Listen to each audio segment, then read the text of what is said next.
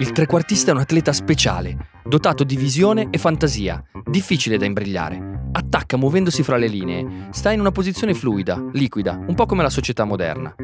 Il trequartista non è un'esclusiva del calcio, ma una forma dell'anima. Trequartista, per noi, è Roberto Mancini.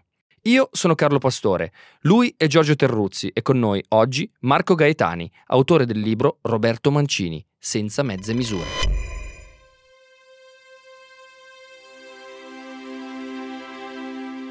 Io lo sapevo che questo giorno sarebbe arrivato. L'ho detto tante di quelle volte, leggendo negli occhi di chi mi stava intorno espressioni di incredulità, da avvertire pieno il diritto a rivendicare un premio fedeltà. Già, fedeltà. Ad una maglia, ad un ambiente, ad un gruppo, ad un modo di essere. Il calcio, piaccia o no, è fatto anche di queste cose, e non solo di difese a uomo o a zona, di moviole o di processi, di miliardi e di scandali. C'è chi lo dice e chi cerca di dimostrarlo con i fatti. Questa lettera non è stata scritta oggi, non è stata scritta ieri e non è stata scritta neanche il giorno dopo la vittoria dell'Europeo. Questa lettera è stata scritta quando?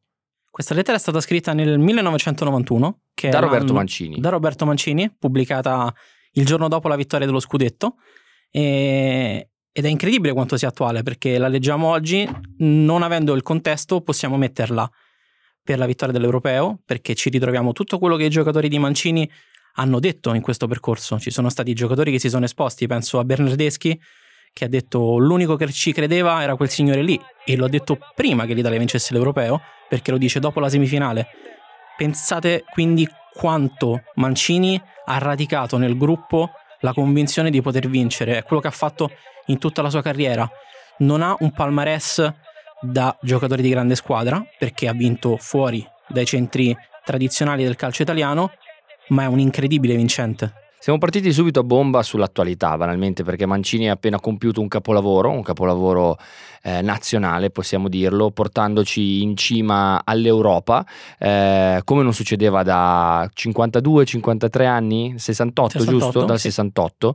Quindi è, è, ha compiuto quello che forse è il suo più grande miracolo eh, nazionale, perché ha vinto con la Sampdoria, e certamente anche quello è una sorta di miracolo, eh, come calciatore, ha vinto con la Lazio. Eh, la Lazio è sempre nelle posizioni alte della classifica, però difficilmente eh, finisce mm, top of the table, come dicono gli inglesi.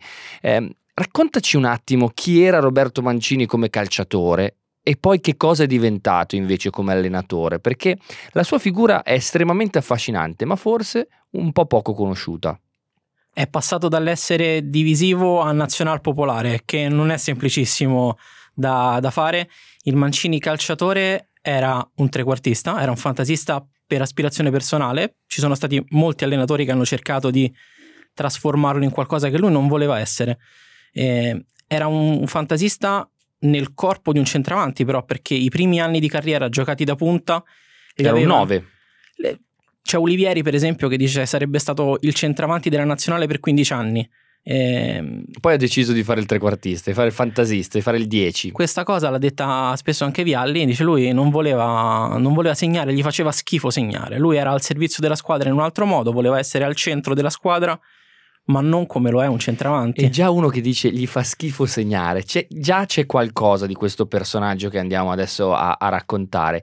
Allora, eh, eh partiamo da, dagli inizi. 13 anni, giovanissimo, arriva a Bologna. Sì. Insomma, il, la prima grande squadra che lo, lo accoglie è il Bologna. A 16 però, ecco l'esordio in Serie A. Come avviene? Chi lo scopre? Chi vede in lui cosa? Nella vita ci sono sempre degli incroci. La prima grande squadra che prova a prendere Mancini in realtà è il Milan. Il Milan manda una lettera per convocare Mancini a un provino, fa però un errore, manda la lettera alla società sbagliata di Iesi. Quindi la lettera non arriva mai a destinazione. Perché Iesi aveva due società. C'erano due società, la mandano in quella sbagliata e, e l'osservatore di Lidolm questa cosa non, non se la perdona poi ne, negli anni a venire Arriva il provino, il provino a, a, Bologna, lo vedono i, gli allenatori delle giovanili e dopo 35 minuti di provino lo prendono da parte e lo nascondono. E lì per lì in tribuna c'è gente, compreso il papà di Mancini, che dice eh, non è andata bene. Invece lo stavano cercando di nascondere per fargli firmare poi il contratto. Ecco, la prima slide indoors, no? Grande squadra che ti manda una lettera di convocazione a un provino ma la manda la lettera sbagliata e quindi la vita di Mancini prende una direzione diversa rispetto a quella che avrebbe potuto prendere se invece quella lettera fosse arrivata. Ecco che poi l'esordio in Serie A arriva davvero prodigio perché comunque Roberto Mancini appunto è visto come un prodigio. Quando lo chiudono in quello stanzino per evitare che altri lo prendano è perché hanno visto in lui delle potenzialità enormi. Avviene a 16 anni l'esordio in Serie A, sarebbe avvenuto prima, ma ai regolamenti dell'epoca c'è stata una fascia temporale in cui in Serie A non si poteva debuttare prima dei 16 anni, non è durata molto. E questo il di, era il grande rammarico di Gigi Radice, che era l'allenatore del Bologna quando Mancini non aveva ancora 16 anni, tant'è che lo prova in, in un torneo di Capodanno, una cosa sulla quale non mi soffermo perché è delirante, e poi a lanciarlo in realtà è Tarcisio Burnic, che dopo qualche partita in cui lo mette a gara in corso si rende conto di avere per le mani qualcosa di, di irripetibile e cerca di costruire attorno alla figura di Mancini e a un paio di altre un Bologna in grado di salvarsi, perché era un Bologna che lottava per non retrocedere. La stagione di Mancini d'esordio in Serie A finisce con lui che fa 9 gol a 16 anni e il Bologna che per alcune vie traverse retrocede. Quindi qui abbiamo la seconda uh, sliding door del, della carriera di Mancini, perché magari con un Bologna in Serie A sarebbe rimasto lì, invece il Bologna si trova in B con qualcosa di enorme tra le mani e non può fare altro che venderlo. E vende il calciatore. A chi lo vende? Ecco che entra la seconda fase di Mancini. Lo vende alla Samp, che è una Samp ancora molto lontana dai vertici, un progetto visionario di Paolo Mantovani, che è presidente da qualche anno, l'ha preso addirittura in Serie B, e, però ha in testa un'idea, mettere insieme passo dopo passo i giovani migliori che può trovare in provincia. Prima di prendere Mancini prende Pietro Viercovod, che è troppo grande per la Samp in quel momento, e lo presta in due stagioni consecutive alla Fiorentina, che andrà un passo dallo scudetto, e alla Roma, che lo scudetto lo vince.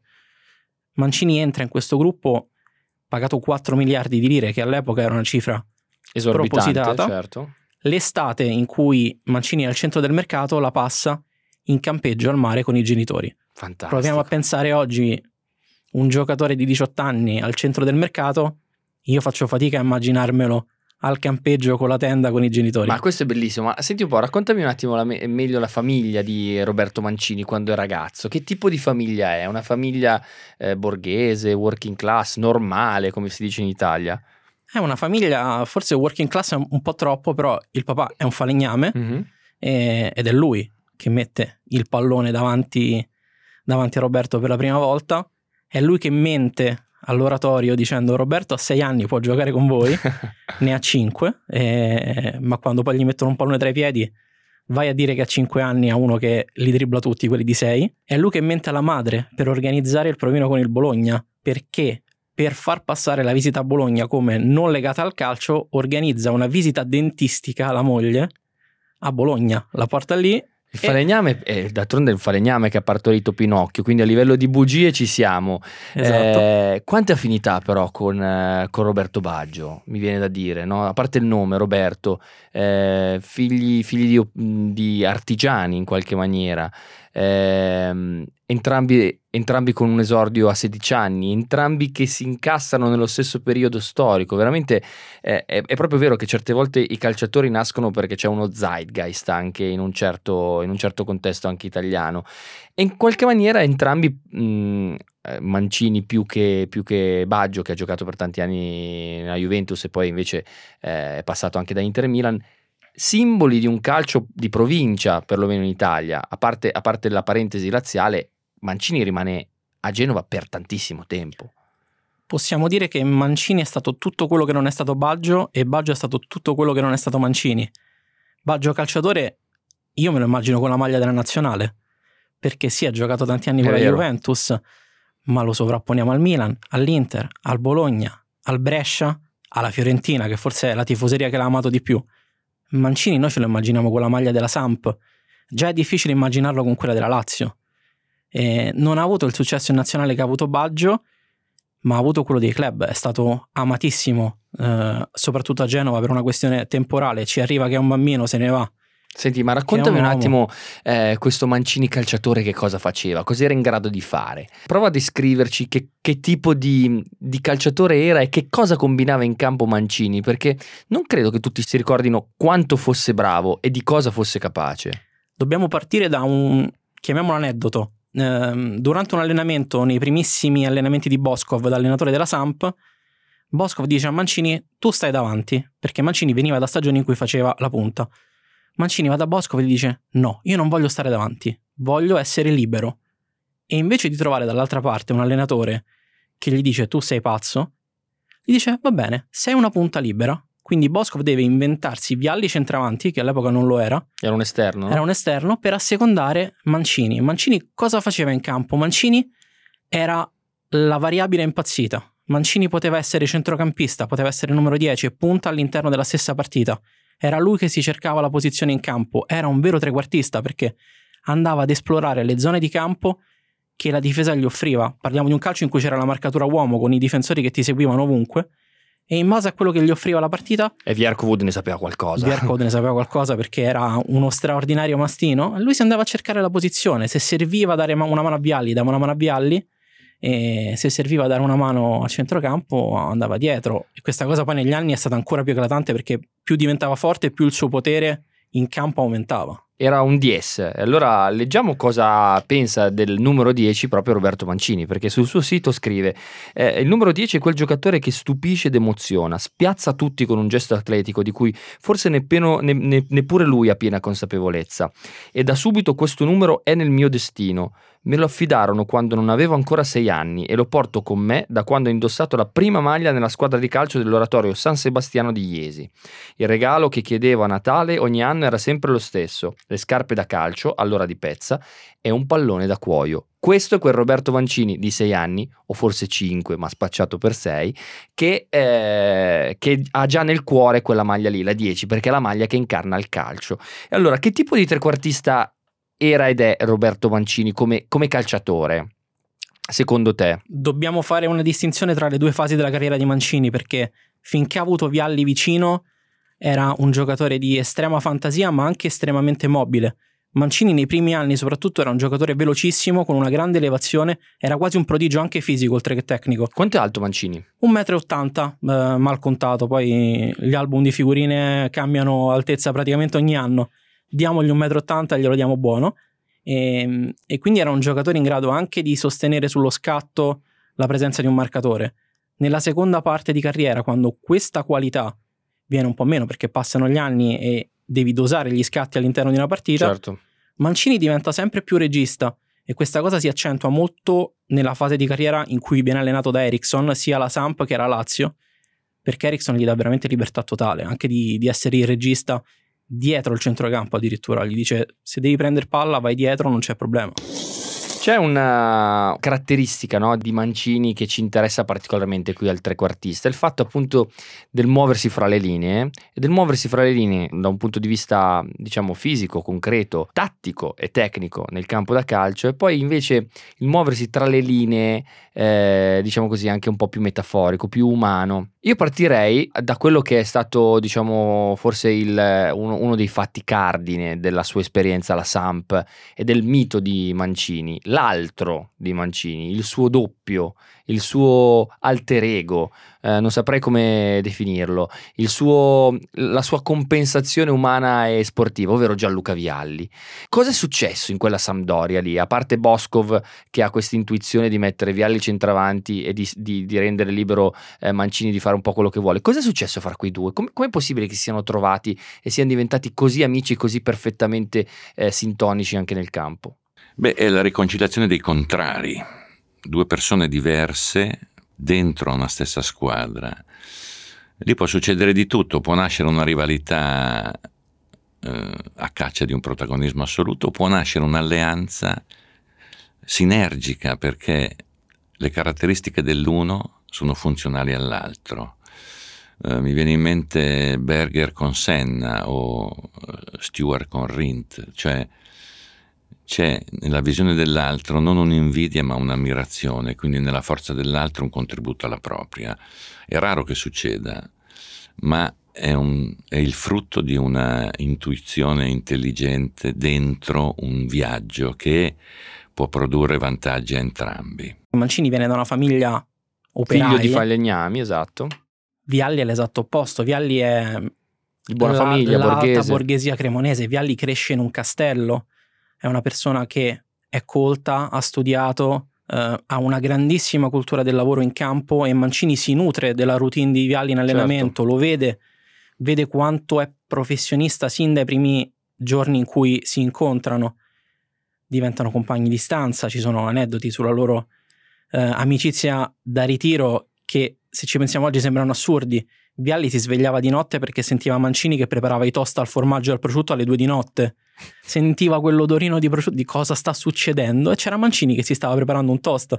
Non è l'alimentazione tipica del, del, del calciatore. calciatore, mentre Vialli era un soldato. Vialli non a caso poi nella Juventus diventa l'emblema di una Juventus ipervincente perché comunque è perfetto per, per, quella cosa lì, mentre Mancini ci si trovava un po' meno a proprio agio, poi col passare degli anni, nutrendosi di, di questo aspetto di Vialli, diventa uno straordinario professionista.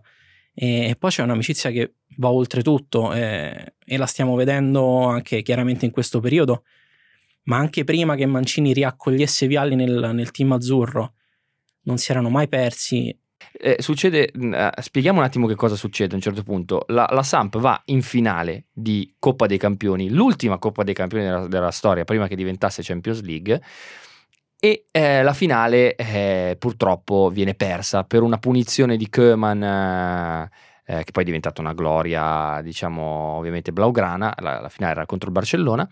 E lì un'altra sliding doors perché nel frattempo quella Sampdoria che era costruita eh, per vincere tutto viene piano piano smantellata. E eh, quasi tutti vanno via, diciamo i grossi giocatori vanno via, a parte Mancini che decide di rimanere lì, in una sorta di, di anche lì di, di, di eh, forse di rispetto per chi l'aveva reso quello che era, lui si sentiva amato no? Eh, alla Samp e mai e poi mai se ne sarebbe andato. Probabilmente non, non, se ne sarebbe andato se non fossero successe poi determinate cose negli anni a venire e Wembley è l'ultimo atto di una squadra irripetibile perché irripetibile è stato il percorso. Ecco, ricordiamo la finale, appunto, lo sanno tutti, nella, nel famoso vecchio Wembley perché poi è cambiato lo stadio, ma è il teatro anche della, nel della vecchio Wembley e il problema è che quella squadra in realtà viene smantellata prima di Wembley. Vialli gioca quella finale sapendo che quella sarà la sua ultima partita con la maglia della Sampdoria di un certo peso. Lo sa Boskov, che è un altro che andrà via dopo quella partita, lo sanno anche altri giocatori e lo sa soprattutto Mancini, che nella vigilia cerca di dire non parliamo di queste cose, questa è la nostra ultima partita insieme, è l'ultimo treno che possiamo prendere tutti insieme, perché poi si parla sempre di Vialli e Mancini. Era una squadra straordinaria, abbiamo parlato di Viercovod. Attilio Lombardo era un giocatore fisicamente fuori scala per quelli che erano i parametri dell'epoca. Eh, c'era Michelicenko che era una figura un po', un po a metà strada, eh, c'era Tonigno Serezzo che era un centrocampista straordinario, un po' avanti negli anni, ma era un centrocampista straordinario. In quell'anno purtroppo la Samp sbaglia lo straniero perché prende Silas, che si rivela un corpo estraneo. Forse con un acquisto un po' più ponderato avremmo avuto la Samp campione d'Europa e il cerchio si sarebbe chiuso a Wembley nel 92. Esatto, invece in, queste, in, questa storia di sliding doors eh, un cerchio si riapre lì perché non venendo chiuso quel cerchio se ne aprono altri, altri mille. Vialli poi va a Torino.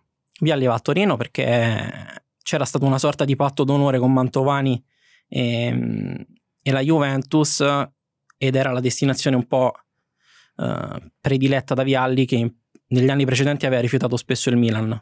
Ecco, eh, non si trova bene però a Torino Vialli e sente Mancini. Nei primi periodi, insomma, è difficile riambientarsi dopo una esperienza così forte e, e quello che chiama è l'amico Roberto. Sì, si sentono a lungo, ma Vialli telefonava spesso non solo a Mancini ma anche in società. È andato vicinissimo a tornare alla Samp sia dopo il primo che dopo il secondo anno a Torino. Poi a cambiare la storia di Vialli in bianco-nero ci penserà Marcello Lippi che deciderà di farne uno dei punti centrali della sua Juventus, ma sono andati vicino, molto vicini a, a ritrovarsi dopo qualche anno. Ecco, non si ritrovano e si ritroveranno dopo, sempre nella, nella corsa verso Wembley. Questo però è un Mancini che è un Mancini estremamente identitario, un Mancini che incarna i colori, i colori della Samp, che diventa proprio un, un, l'uomo riferimento, l'uomo simbolo del, del, del, popolo, eh, del, popolo, del popolo blu cerchiato. E però, ed è un Mancini che non può essere raccontato solo così, perché è un Mancini che da calciatore, diciamocelo, insomma, in, in tono amichevole, era un po' un testa di cazzo a volte, no? Come, come, come veniva percepito, cioè faceva delle cose che obiettivamente eh, infastidivano anche i compagni. Io mi ricordo quella scena famosa, insomma, con, con il super litigio con, con Nicchi durante la partita contro l'Inter. Pagliuca era dall'altra parte, era passata all'Inter, eh, un rigore, non rigore, eh, una, una, scena madre, no? verrebbe da dire. Raccontacelo un attimo, facci rivivere un attimo quel, quel, quella scena pazzesca con questa, questa teatralità anche istintiva e animalesca di Mancini. È un Mancini molto nervoso quello che arriva a quella partita, è un Mancini anche in odore di cessione. Siamo nel 95-96. Siamo nel 95, se non mm-hmm. sbaglio. E c'è una palla molto profonda nella quale Mancini crede, quindi arriva prima di Pagliuca, gliela porta via come fanno spesso gli attaccanti. Pagliuca entra molto scomposto perché entra con i piedi, non entra con le mani. Eh, l'ho vista non so quante volte, secondo me non lo prende. Secondo me effettivamente aveva ragione l'arbitro. Secondo me non Ma c'è... anche Pagliuca stesso io. Secondo me il Mancio si è buttato, lo, lo dice, eh, no? Cioè... Secondo me non lo prende. Eh, Nicchi ha un difetto, è molto lontano dall'azione, ha una cinquantina di metri buoni. E quando Mancini capisce che non gli sta dando quel rigore, Mancini perde la testa. Questa stessa cosa di togliersi la fascia di capitano e dire io non gioco più, gli era successa sette giorni prima in una partita contro il Padova.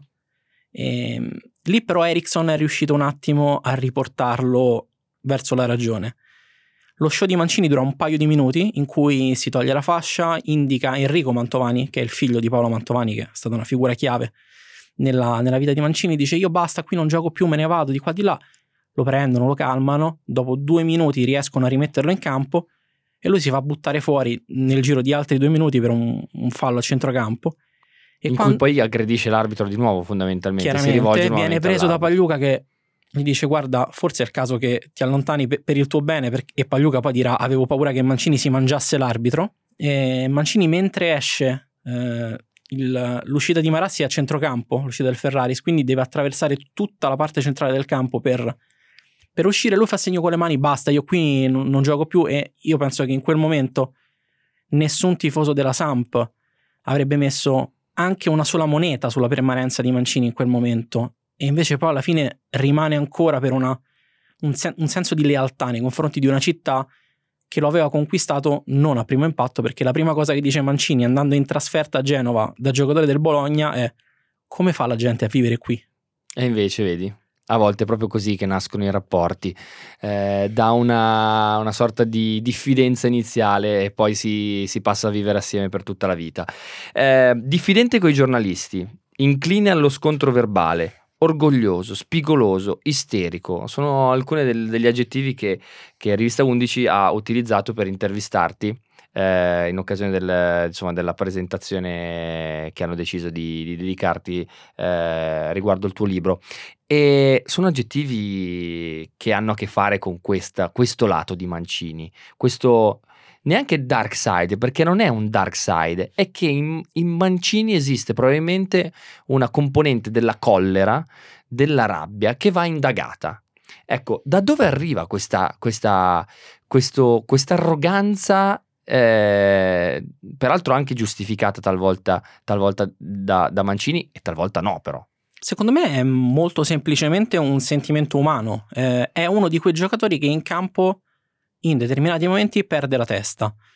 Io ne, nel libro gioco un po' su questa cosa perché secondo me è il motivo per cioè, cui... Diciamo il titolo senza mezze senza misure, mezze misure. quindi ha a che fare con questa, questa, incapacità di trattenersi nel bene e nel male, nel talento e nel, nella rabbia. Ecco. Quante volte ti è capitato da tifoso di prendere male una situazione in campo, vedendo la partita? Dici ma questo cosa ha fatto? Perché non mi hanno dato quel rigore?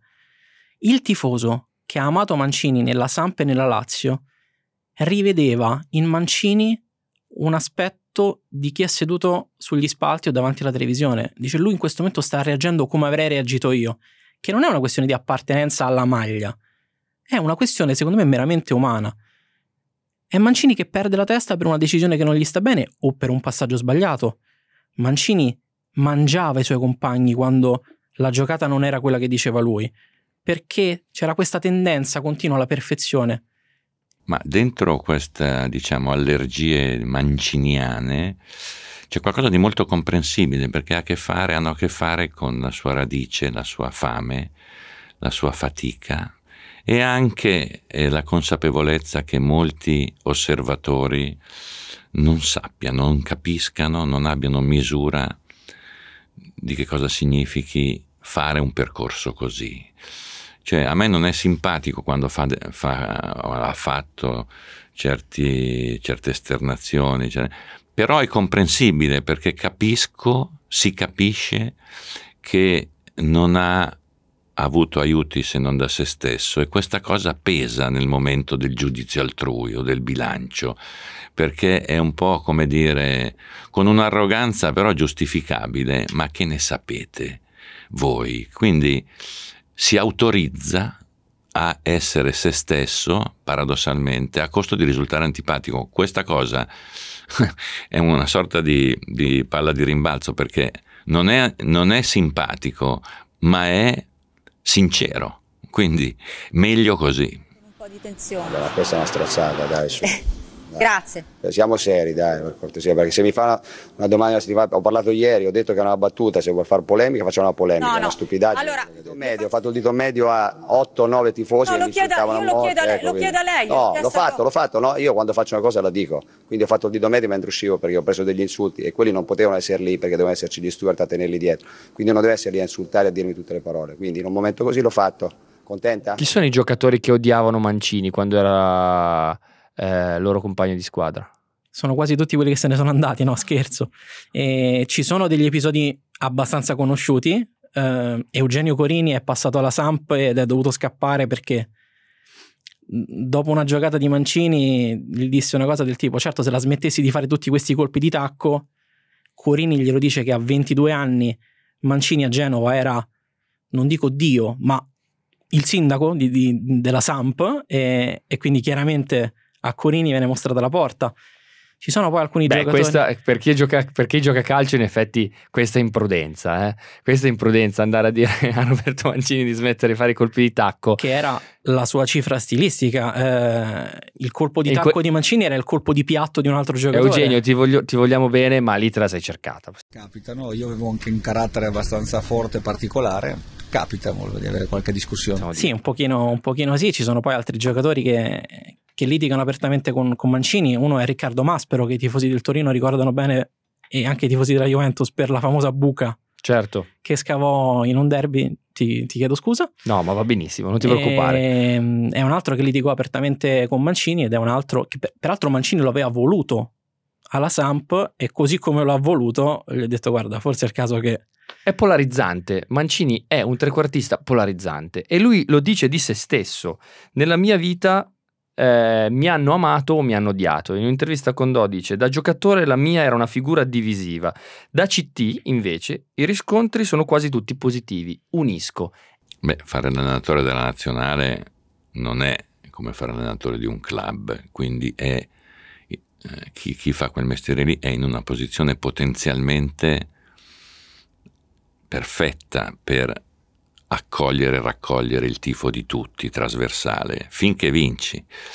Perché abbiamo visto cosa è successo con Ventura, no? con un allenatore che prima della nazionale era addirittura forse più simpatico di Mancini, più, più accolto di Mancini, trasformato in un capro espiatorio assoluto, addirittura credo che la sua carriera sia finita lì, cioè ha provato, ma insomma c'era addirittura un preconcetto enorme, cioè se tu sei allenatore della nazionale e non sbagli sei Dio di tutti, e se sbagli vai all'inferno e all'inferno ti mandano tutti. Dopo aver vinto lo- un glorioso scudetto con la Lazio, Mancini capisce che probabilmente la sua, la sua- la sua carriera è, è- è finita. È lì che c'è un'altra, questa volta non è una sliding doors, è un vero e proprio cambio di scena. Com'è da, diciamo, il Mancini allenatore? Entriamo invece in questa sua seconda dimensione, in questa sua eh, nuova vita. Che inizia già lì, anche lì fra le linee, al confine tra il possibile e il- l'impossibile, ma soprattutto fra il legale e l'illegale. intanto diciamo che Mancini è un prodigio a livello anagrafico anche da allenatore Inizia quando ha 36 anni. Ma soprattutto inizia dopo essersi letteralmente tolto maglietta e pantaloncini perché cosa succede? Mancini entra nello staff di Ericsson alla Lazio, quindi passa direttamente dal campo alla panchina. Ericsson si dimette dalla Lazio all'inizio di gennaio e Mancini, pur di non restare fermo, accetta la chiamata dell'Eister in Inghilterra per giocare, non per allenare. Si rimette in forma, fa sei partite con l'Eister, dà un apporto allo spogliatoio che chi era con, con, lui definisce incredibile. Era il Leicester eh, arrembante di quegli anni lì, non era il Leicester certo... Era un Leicester che, che, non saprei definire. Però anche lì in qualche maniera lungimirante, andare a giocare all'Eister così... Cioè all'epoca eh, la Premier League non era quello che, era, che, che è oggi, era, un, era, una Premier League che era appena era appena diventata Premier League, era un campionato in crescita, non il campionato established, il, eh, uno dei, dei, marchi della Global Britain come è oggi, c'è cioè un'altra cosa. Quindi anche andare lì, annusare l'Inghilterra, annusare il Regno Unito, è interessante anche questa lungimiranza di Mancini.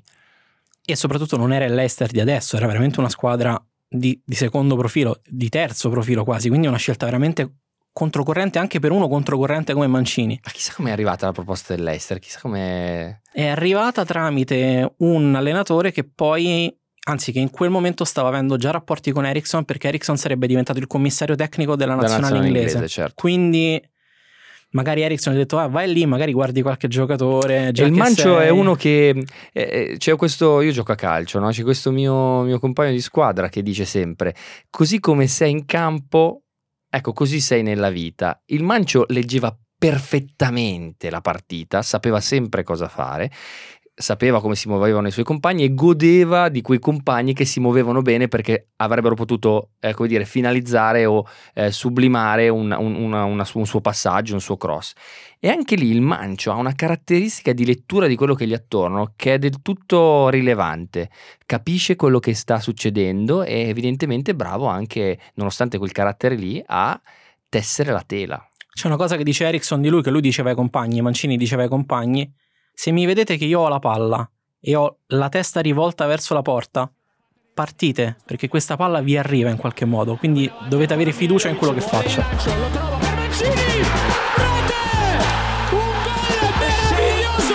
di Mancini con la palla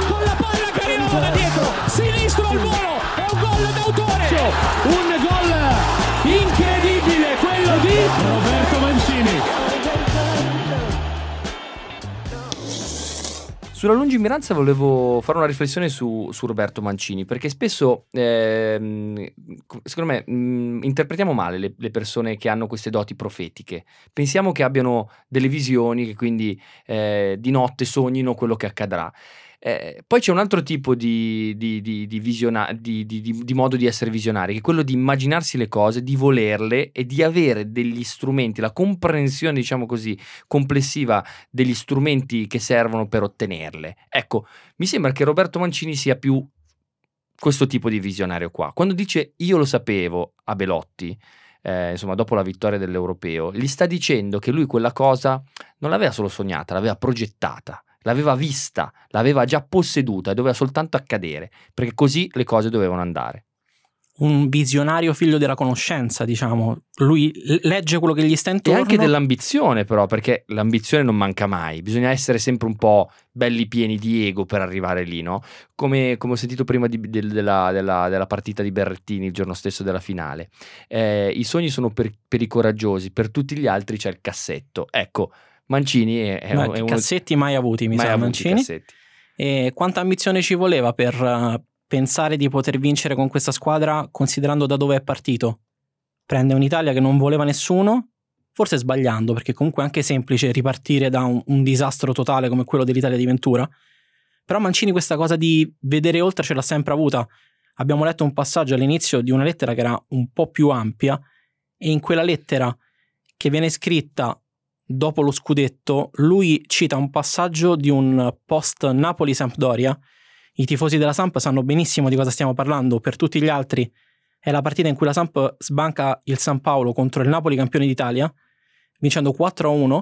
Il gol che fissa il 4-1 è probabilmente il gol più bello della carriera di Mancini. È una conclusione al volo su un cross di Lombardo in cui sembra quasi un tennista che va alla ricerca del pallone e poi lo prende al volo e lo manda a baciare prima un palo e poi l'altro. E su quel pullman Mancini ai suoi compagni non dice oggi abbiamo vinto lo scudetto, gli dice noi tra un anno e mezzo siamo a Tokyo, che era la sede della Coppa Intercontinentale dell'epoca. Quindi avremmo poi vinto non solo lo scudo, ma la Coppa dei Campioni e, e, ci, e ci va andati- tanto, a tanto così, perché poi quella Samp si ferma, si ferma a Wembley su una punizione maledetta, però è, è indice di un visionario, è stato spesso chiamato visionario in questi ultimi giorni e ce ne voleva parecchia di, di visione per immaginare un'Italia così vincente da subito. E il materiale umano a disposizione non è poi tanto distante da quello di Ventura. Lo ha saputo leggere in una maniera un po' più diversa, si è ammorbidito ed ha creato intorno a questo materiale. Ecco, la Champions League non l'ha vinta, ma chissà mai, alla fine è ancora giovane. Secondo me lo sfizio dopo la nazionale di, di andare, di andare in una squadra che gli permetta di giocare per se lo toglierà e poi sarà l'ultima cosa che farà. Ecco, io eh, chiudo tanto su questo. Una- una- una- un amico che era un po' vicino al mondo Inter eh, mi disse una volta che in fondo la nazionale è l'habitat perfetto di Mancini nel suo essere allenatore. Perché Mancini è uno che si annoia anche delle cose, ha bisogno di uno stimolo, di una luce forte, di un fuoco forte. E la nazionale, permettendogli di accendersi ad intermittenza, non costringendola a essere sul campo tutti i giorni, forse è proprio il modo di lavorare perfetto di Roberto Mancini come allenatore. Sicuramente è stato m- meno sotto i riflettori costantemente. Noi non ci pensiamo, ma gli allenatori fanno 3-4 conferenze stampa a settimana e i giornalisti chiedono sempre le stesse 4-5 cose. Uno come Mancini, secondo me, più che annoiarsi, dice ma perché mi fate fare questa cosa? Io non la voglio fare. Quindi in parte ha sentito meno la pressione addosso. Aveva una motivazione personale enorme perché fare tutto quello che non ha saputo fare da calciatore, da allenatore, era la chance per cancellare, per cancellare un passato. Molti dicevano che sarebbe stato un selezionatore perfetto perché era abituato ad allenare grandi giocatori. Si diceva spesso all'Inter e al City Mancini vince non per quello che fa lui, ma Perché per quello che fanno i tutti- sì, giocatori. esatto, gli comprano tutti quelli che vuole. Ci ha dimostrato che invece è un allenatore perché questa squadra gioca con delle idee che non siamo abituati a collegare in primis a una nazionale, ma anche al calcio di Mancini. Io ci vedo più la primissima esperienza di allenatore Man- di Mancini alla Lazio che quelle successive, perché in questo caso non ha un gruppo di campioni. Quanti sono i campioni veri in questa squadra? Il giocatore più in vista dell'Europeo è stato Donnarumma, portiere fortissimo, 22 anni, campione affermato non ancora. Beh, gli unici campioni sono Giorginio, Verratti, Bonucci, Chiellini. Questi sono i campioni della nazionale. Se vogliamo parlare di Se- establishment Se pensiamo alle altre nazionali arrivavano Certo. con un carico di pensiamo alla talento Francia, eh, eh, che ha salutato abbastanza in fretta. certo. Torniamo al Mancini allenatore. Eh sì, perché il Mancini allenatore parte comunque con gli insulti degli altri. Cioè, Parte in mezzo agli insulti perché Eh. ehm, alla Fiorentina c'era Fatih Terim che doveva rinnovare il contratto durante la stagione perché stava facendo molto bene, c'erano le sirene del Milan. mhm. A Firenze succede qualcosa che mm, si capisce e non si capisce perché convivono due anime in quella Fiorentina, quella di Giancarlo Antonioni che sarebbe andato in guerra con Terim e quella di Mario Sconcerti che in quel momento era un uomo di riferimento di Cecchi Gori che questa cosa con Terim eh, non gli andava proprio a genio, arrivano alla rottura, Terim si dimette, serve un allenatore per la Fiorentina e secondo Mario Sconcerti quell'allenatore deve essere Roberto Mancini. Cioè, quindi diciamo l'invenzione di Mancini allenatore è un'invenzione di Sconcerti, il giornalista. Tecnicamente sì. È una cosa pazzesca, questo è un cortocircuito incredibile. Cioè, allora, Mancini inizia la sua carriera da allenatore confermando il pessimo rapporto con gli allenatori che aveva da giocatore, perché quasi Sì, tutti gli altri sì, sì, allenatori lo- lo- poi andremo ad affrontare anche meglio questa cosa, insomma, perché non l'abbiamo spiegata bene, perché Mancini eh, non si trovasse Più bene con i allenatori. commissari tecnici, Più è ancora commissari più tecnici, strano considerando esatto. chi è adesso. Esatto, considerato quello, quello che poi è diventato. E poi soprattutto ricordiamoci che questo era uno che litigava con i giornalisti eh, spesso ed è in qualche maniera stato creato. Il Pippo Baudo di Mancini, diremmo, diremmo noi, è, è stato Mario Sconcerti. che, che sfida due regolamenti, non uno, perché Mancini non aveva patentino per allenare, però questa in Italia è una cosa che si è sempre risolta, sono stati molti, ad esempio, gli allenatori stranieri che non avevano il patentino di Coverciano perché venivano da altri campionati e lì la giravano mettendo vicino una persona con patentino che figurava nominalmente come allenatore, quindi questo è un problema tutto sommato risolvibile. Meno risolvibile è il discorso di Mancini già tesserato con una figura comunque di staff tecnico dalla Lazio, perché la stagione è la stessa in cui lui inizia da secondo.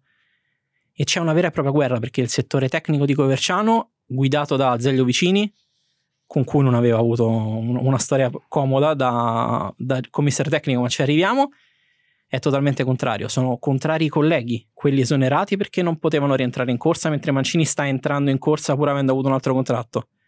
Quelli che hanno fatto la gavetta, perché questo prende, arriva e allena in Serie A. Siamo però pur sempre in Italia, quindi alla fine si trova un modo per far sedere Roberto Mancini sulla panchina della Fiorentina e sfruttando il lavoro di Terim, dopo neanche tre mesi vince la Coppa Italia alla guida della Fiorentina, però comunque all'interno di un, di un clima non propriamente amichevole nei suoi confronti. Eh no, certo, deve, deve, deve, deve farsi la corazza in qualche maniera, perché gli lanciano le bombe. Entriamo in questo percorso che dopo le sliding doors diventa, diciamo così, più simile a un certo meccanismo proprio della storiografia, i corsi e i ricorsi, vicini, Ok. Vicini. Perché tu l'hai, l'hai citato, all'epoca Vicini, insomma, in- nel momento in cui Mancini diventa allenatore e allena la Fiorentina, Vicini chi è? Che, che ruolo ha? È a capo del settore tecnico, eh, di fatto de- del corso di Coverciano, tutto quel discorso lì, la formazione degli allenatori, che in Italia è una cosa molto importante, è Certo. una cosa che è molto italiana. Fondamentale. E, e- e Vicini però era stato allenatore, anzi commissario tecnico della nazionale italiana. Vicini era stato allo stesso tempo lo sponsor principale di Mancini e l'uomo che all'improvviso lo estromette dai dalla giochi. nazionale. Perché Mancini di Vicini dice questo. Italia 90, convocato, insomma, Italia 90 è un mondiale fondamentale per il nostro paese perché è giocato proprio a casa nostra, convocato ma non gioca mai. E mai giocherà un, mondiale. Questa è una cosa abbastanza incredibile che come calciatore non abbia mai giocato un mondiale. Dice, eh, come mai non eh, pensi che tu non abbia mai giocato? La risposta è perché giocavo nella Sampdoria e non in una società politicamente più forte. E Vicini, si sa, non è mai stato un cuor di leone. Ora, qui c'è un po' un Mancini che va un attimo capito perché, eh, diciamo, Mancini la butta un po' in corner questa palla qua. Dà la colpa al peso politico della Sampdoria, ma io credo che un giocatore, cioè Vialli giocava nella Sampdoria eppure giocava, no? Sì, ci arriviamo. Ecco, e Vicini, quel- quello che lui teneramente non definisce non certo un cuor di leone, è pur sempre quello che l'ha sponsorizzato e portato in nazionale. Cos'è successo lì? Cioè, cosa- qual è il, il, diciamo, il punto di rottura di, questa- di questo rapporto? È molto complicato da dire perché non ce l'ha mai detto nessuno dei due protagonisti e quindi si fa fatica. Mancini, per contestualizzare, era il punto di riferimento dell'Under 21 di Vicini. Nel momento in cui Vicini arriva in nazionale maggiore al posto di Berzot, trapianta quasi tutta la sua Under 21 e Mancini gioca da protagonista eh, l'Europeo dell'88, che per quella squadra lì era veramente preparatorio al mondiale perché erano molto giovani. Ci si aspetta con un Mancini due anni più maturo, star della Samp che nell'estate prima, de- cioè nel- arrivando dentro l'estate del 90 vince la Coppa delle Coppe, in finale assist di Mancini per Vialli per il gol del 2-0, ci si aspetta di trovare un Mancini se non centrale, quantomeno all'interno delle rotazioni. Mancini viene convocato, non solo non gioca un minuto, non va mai neanche in panchina, perché all'epoca andavano 5 giocatori in panchina. Mancini si fa un mondiale in tribuna.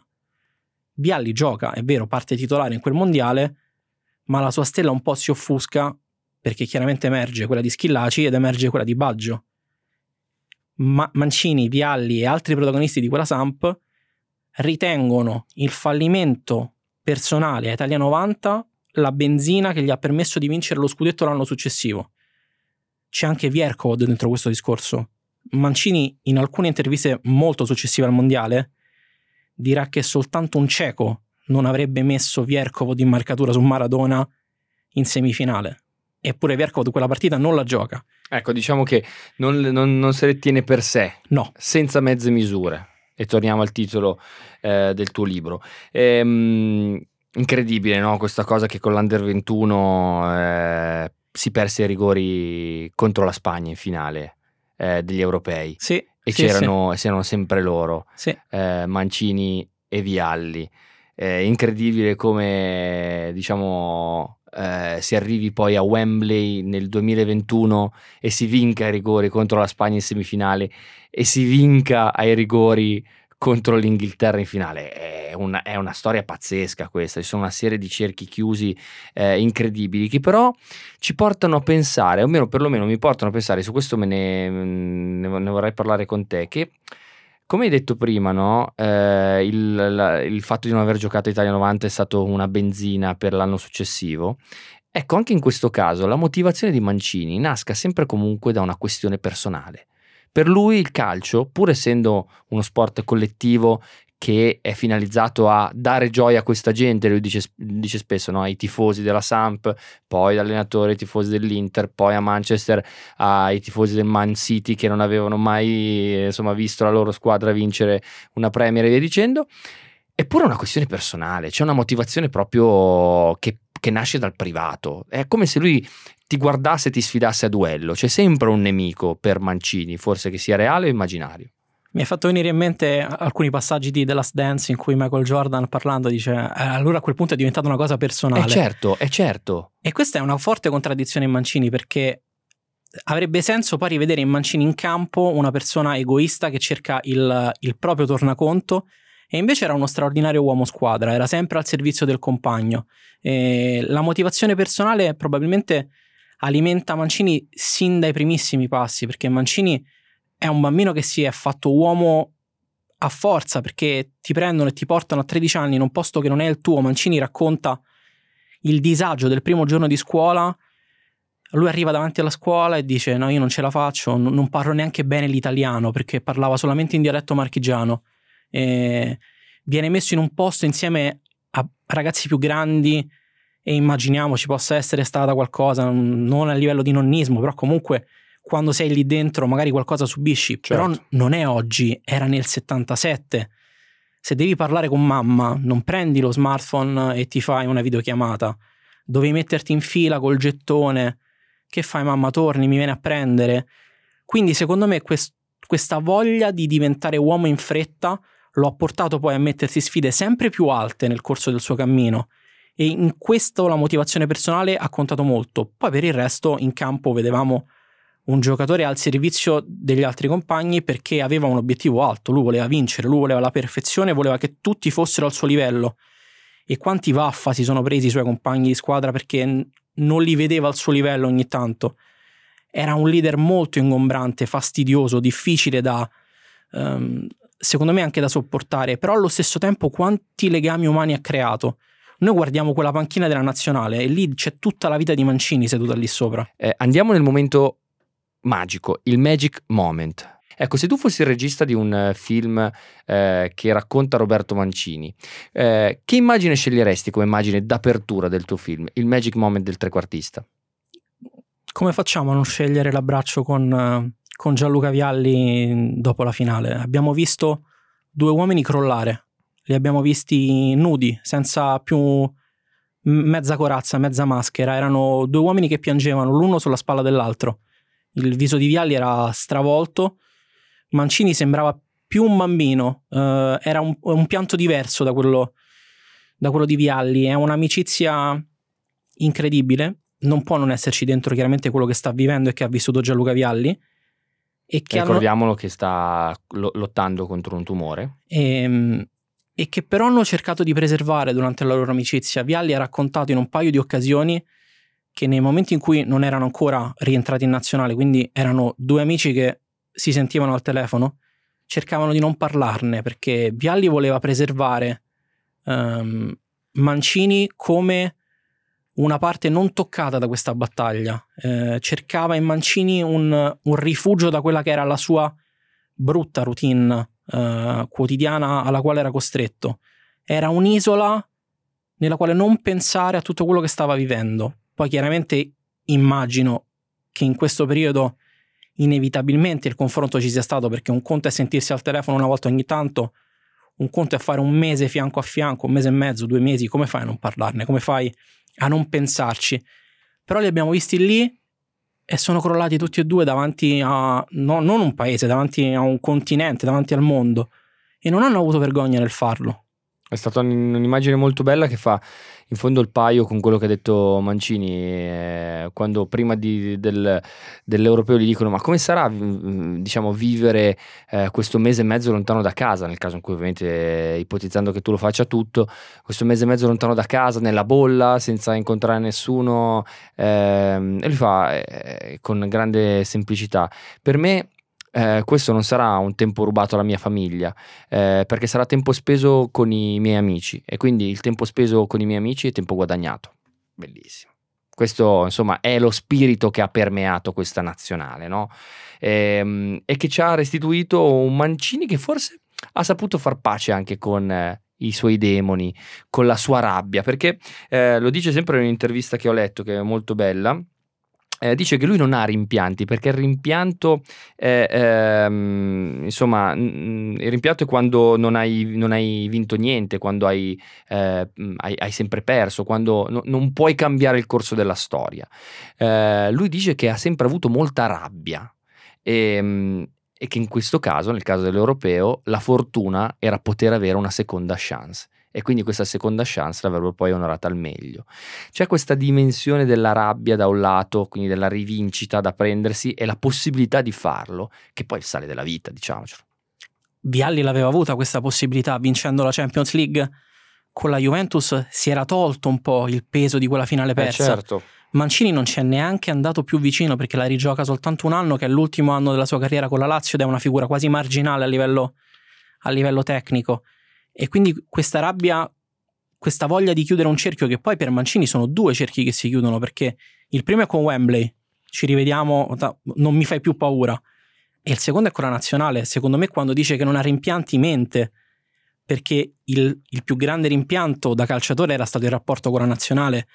Il fatto di dire a Sacchi a sei mesi dal mondiale, se questa è la situazione, Ecco, spieghiamolo, Sacchi lo vedeva come riserva di Baggio. Sacchi glielo dice chiaramente, Chiaramente. è il commissario tecnico con cui forse è andato più d'accordo nel corso della sua avventura, perché Sacchi dal primo giorno mette le cose in chiaro. Tu sei la riserva di Roberto Baggio. E lui che cosa risponde?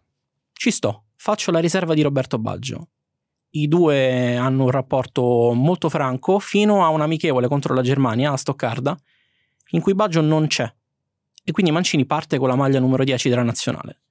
Gioca 45 minuti, brutti, gli capitava spesso in nazionale, Mhm. e Sacchi lo sostituisce inserendo Gianfranco Zola, non proprio l'ultimo. Eh, che era l'ultimo lì, era, era il terzo incomodo, diciamo. E Mancini dice: Mi hai detto per un anno di essere la riserva di Roberto Baggio. Se Roberto Baggio non c'è, io devo giocare 90 minuti. Se questa è la situazione, non mi interessa partecipare al mondiale del 94. Ripensiamo alle situazioni che- in cui ci siamo trovati nel mondiale del 94, con una temperatura folle, con la necessità di cambiare qualcosa. Pensiamo quel mondiale con un Mancini in più E qui forse dobbiamo anche un po' parlare di, di questi gesti di Mancini che obiettivamente sono, sono dei gesti discutibili, di cui se ne è discusso a lungo, ma sono dei gesti anche fastidiosi. Cioè rifiutarsi di, di- di andare in nazionale perché non si è sicuri di essere titolari o ne- perlomeno riserve. Cioè, si sa come si dice nel calcio, il posto vai e meritalo, meritatelo. Ecco, lui forse fuori dalla sua comfort zone eh, blu cerchiata faceva fatica e questa fatica la esprimeva con... eh, con, ehm, con degli atteggiamenti francamente fastidiosi. Però quanto gli è servito adesso? Chi meglio di Mancini poteva dire a un suo giocatore non fare quello che ho fatto io? Se io ti chiamo perché penso che potrai giocare 10 minuti in tutto l'europeo, vieni con me. Perché io la sciocchezza che tu potresti fare l'ho fatta e me ne sto pentendo. Io ti tratterò Sì, come avrei forza. voluto essere trattato io. È una avrei, grande forza. avrei voluto avere un peso diverso. Mi, pi- mi sarebbe piaciuto giocare un minuto al mondiale. Non l'ho fatto. Tu vieni con me perché io sono stato te prima di te. Sono stato il giocatore che nel club era una star e che in nazionale fa fatica. Sono stato il giovane prodigio. Sono stato il personaggio un po' difficile da tenere. Io sono stato tutti voi. Voi venite con me e io vi porterò dove penso che andremo. E alla fine ha avuto ragione lui. La verità è che gli errori le scelte processate diventano sempre una ricchezza nel momento in cui sai, sai farne, diciamo così, conoscenza. Però non c'è mai stato pentimento da parte di Mancini, no? Non è uno che dice questo non l'avrà, cioè non, è sempre da questo punto di vista ha, uno, ha una camminata fiera, non guarda mai indietro, eh, diciamo facendo, facendo, quella sorta di eh, autocritica magari anche un po' compiaciuta o piaciona. No, lui dice, lui dice Potevo fare diversamente? Non lo so, ho fatto così, va bene così. Beh, dietro al pentimento, al mancato pentimento, c'è una strategia molto efficace. Cioè noi stiamo parlando di un uomo che, eh, guardando la sua carriera, ha sempre tenuto in mano il proprio timone, nel bene o nel male. E questo viene dalla sua radice, secondo me, anche sociale, e viene anche da una forza interiore molto marcata perché è come se si fidasse delle proprie forze sempre, cioè è come uno che in fin dei conti, riflettendo su sé, dice io ce la faccio comunque, posso anche permettermi di essere, eh, come dire, mm, un ribelle o di non accettare ciò che sta attorno a me perché ce la faccio comunque e di fatto è stato così no? Cioè, mi sembra una persona estremamente solida interiormente, scaltra, capace di, di, guardare, di guardare avanti e di collocarsi dentro un contesto nonostante gli spigoli del proprio carattere. Eh, anche Baggio ha avuto contrasti, ma è completamente diverso. Cioè, Baggio ha avuto dei contrasti, ma è sempre stato il, il figlio, il fratello, il compagno di tutti. Infatti è ricordato così anche perché la sua fortuna in maglia azzurra, appunto, è stata straordinaria. Anzi, ma Baggio lo vedi sempre in maglia azzurra, Mancini lo vedi con la maglia della Samp, con la maglia della Lazio, più la Samp che la Lazio. No, secondo me non gli importava un granché e ha messo nel mirino, non a caso, di coronare il suo sogno e l'ha fatto in maglia azzurra adesso. Cioè, stiamo parlando di uno che non ha, nonostante le caratteristiche del proprio carattere, nonostante i, i pegni pagati nella sua carriera, beh, ma poi ce l'ha, ce l'ha fatta comunque, no? Ce l'ha fatta persino a diventare un simbolo dell'Italia, ce l'ha fatta da allenatore, ma ce l'ha fatta. Beh, mica male.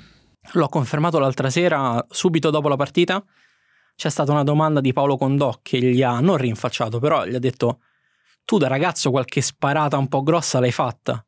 E la risposta non è stata: Ho sbagliato, è stata: Da ragazzo si fanno le sparate, perché a 20 anni uno deve comportarsi da ventenne, poi a 50 ci arrivi con un'altra testa, ti guardi indietro, puoi anche pensare di aver sbagliato ma è un qualcosa che in quel momento magari dovevi fare perché faceva parte del tuo percorso di crescita. Quindi da questo punto di vista pentimento ne, ne vedo poco, non è... Sarebbe stato anche facile dire, eh sì, ero, ero stupido, ero un disgraziato. No, Mancini dice, io avevo vent'anni, mi, mi sono comportato da ventenne e ne ha fatte di sparate enormi. Ci fu un momento in una partita. Qual è la sparata più, più, grossa che fece secondo te? Eh, secondo me quando disse dopo una partita con l'Atalanta in cui non arbitrarono proprio come avrebbe voluto Mancini, disse che i tifosi sbagliano a picchiarsi tra di loro perché dovrebbero entrare in campo e picchiare gli arbitri. Eh, ragazzi, questo, questo è, è, Mancini. Questo era Mancini. Questo era Mancini. Questo era Mancini. Oggi invece è pacificato da questo punto di vista. No? Sì, sì. Oggi, oggi, in fondo non litiga più con, con i giornalisti. Eh, tutta Italia gli voleva bene anche prima di vincere, in realtà, eh, perché forse questa, for- questa, in effetti questa cosa che abbiamo detto di investire nel capitale giovane lo ha trasformato in un elemento di reattività rispetto a una situazione che a livello sociopolitico ed economico era veramente stagnante importante. Quindi abbiamo, abbiamo, bisogno di un Mancini che crede nei giovani perché abbiamo bisogno dei giovani. Ecco, questo è quello che mi viene, mi viene da dire. Ehm, chiudiamo su queste tre parole: divertimento, responsabilità, libertà. Le chiavi del successo di Mancini. Soprattutto divertimento. Mi è sempre sembrata questa squadra, collegandoci all'attualità, una squadra che si è divertita insieme, non solo in campo. Cioè, li abbiamo visti cantare su, sul pullman uh, delle canzoni Cantare. A, cantare, ecco, can, cantare. Strillare, diciamo. Stri, strillare, urlare.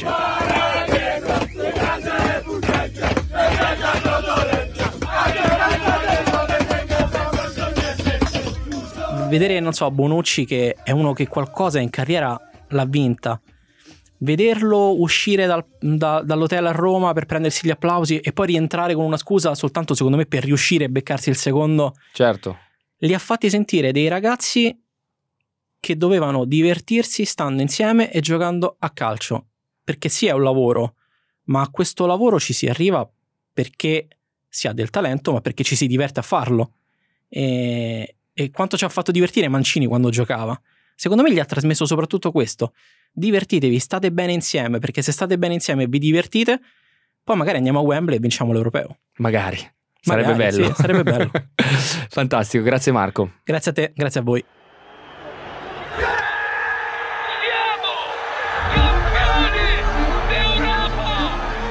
Io e noi.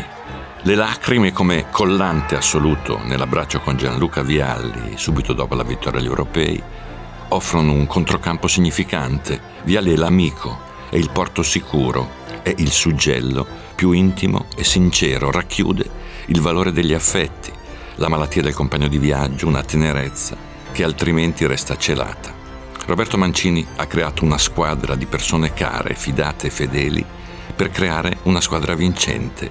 I rischi erano elevati, sono stati sciolti da un intero apparato rassicurante e disposto a seguire il vero capitano, lui.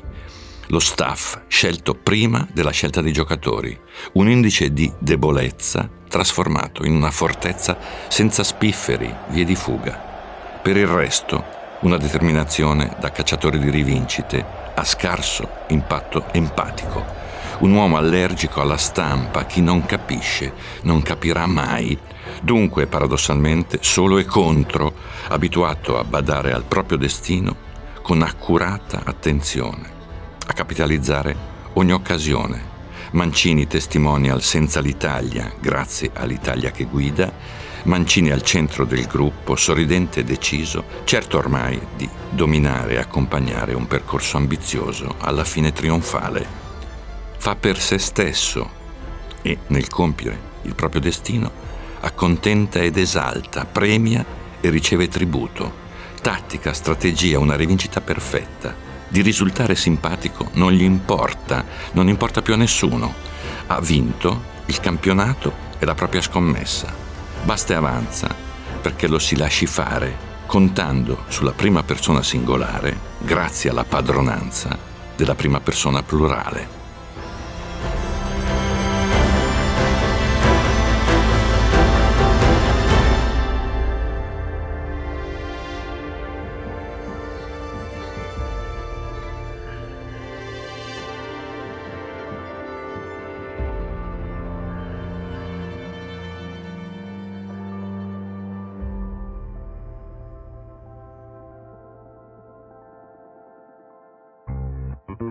Continuate a seguirci, iscrivetevi al podcast sul sito iltrequartista.com, ascoltateci su Apple Podcast, Spotify, Google Podcast e lasciate le vostre recensioni. Seguiteci sui nostri canali Facebook, Twitter e Telegram e se volete partecipare attivamente alla realizzazione del podcast, iscrivetevi al gruppo Telegram. Avete sentito Carlo Pastore e Giorgio Terruzzi. Il trequartista è un progetto 731 Lab da un'idea di Alessio Albano.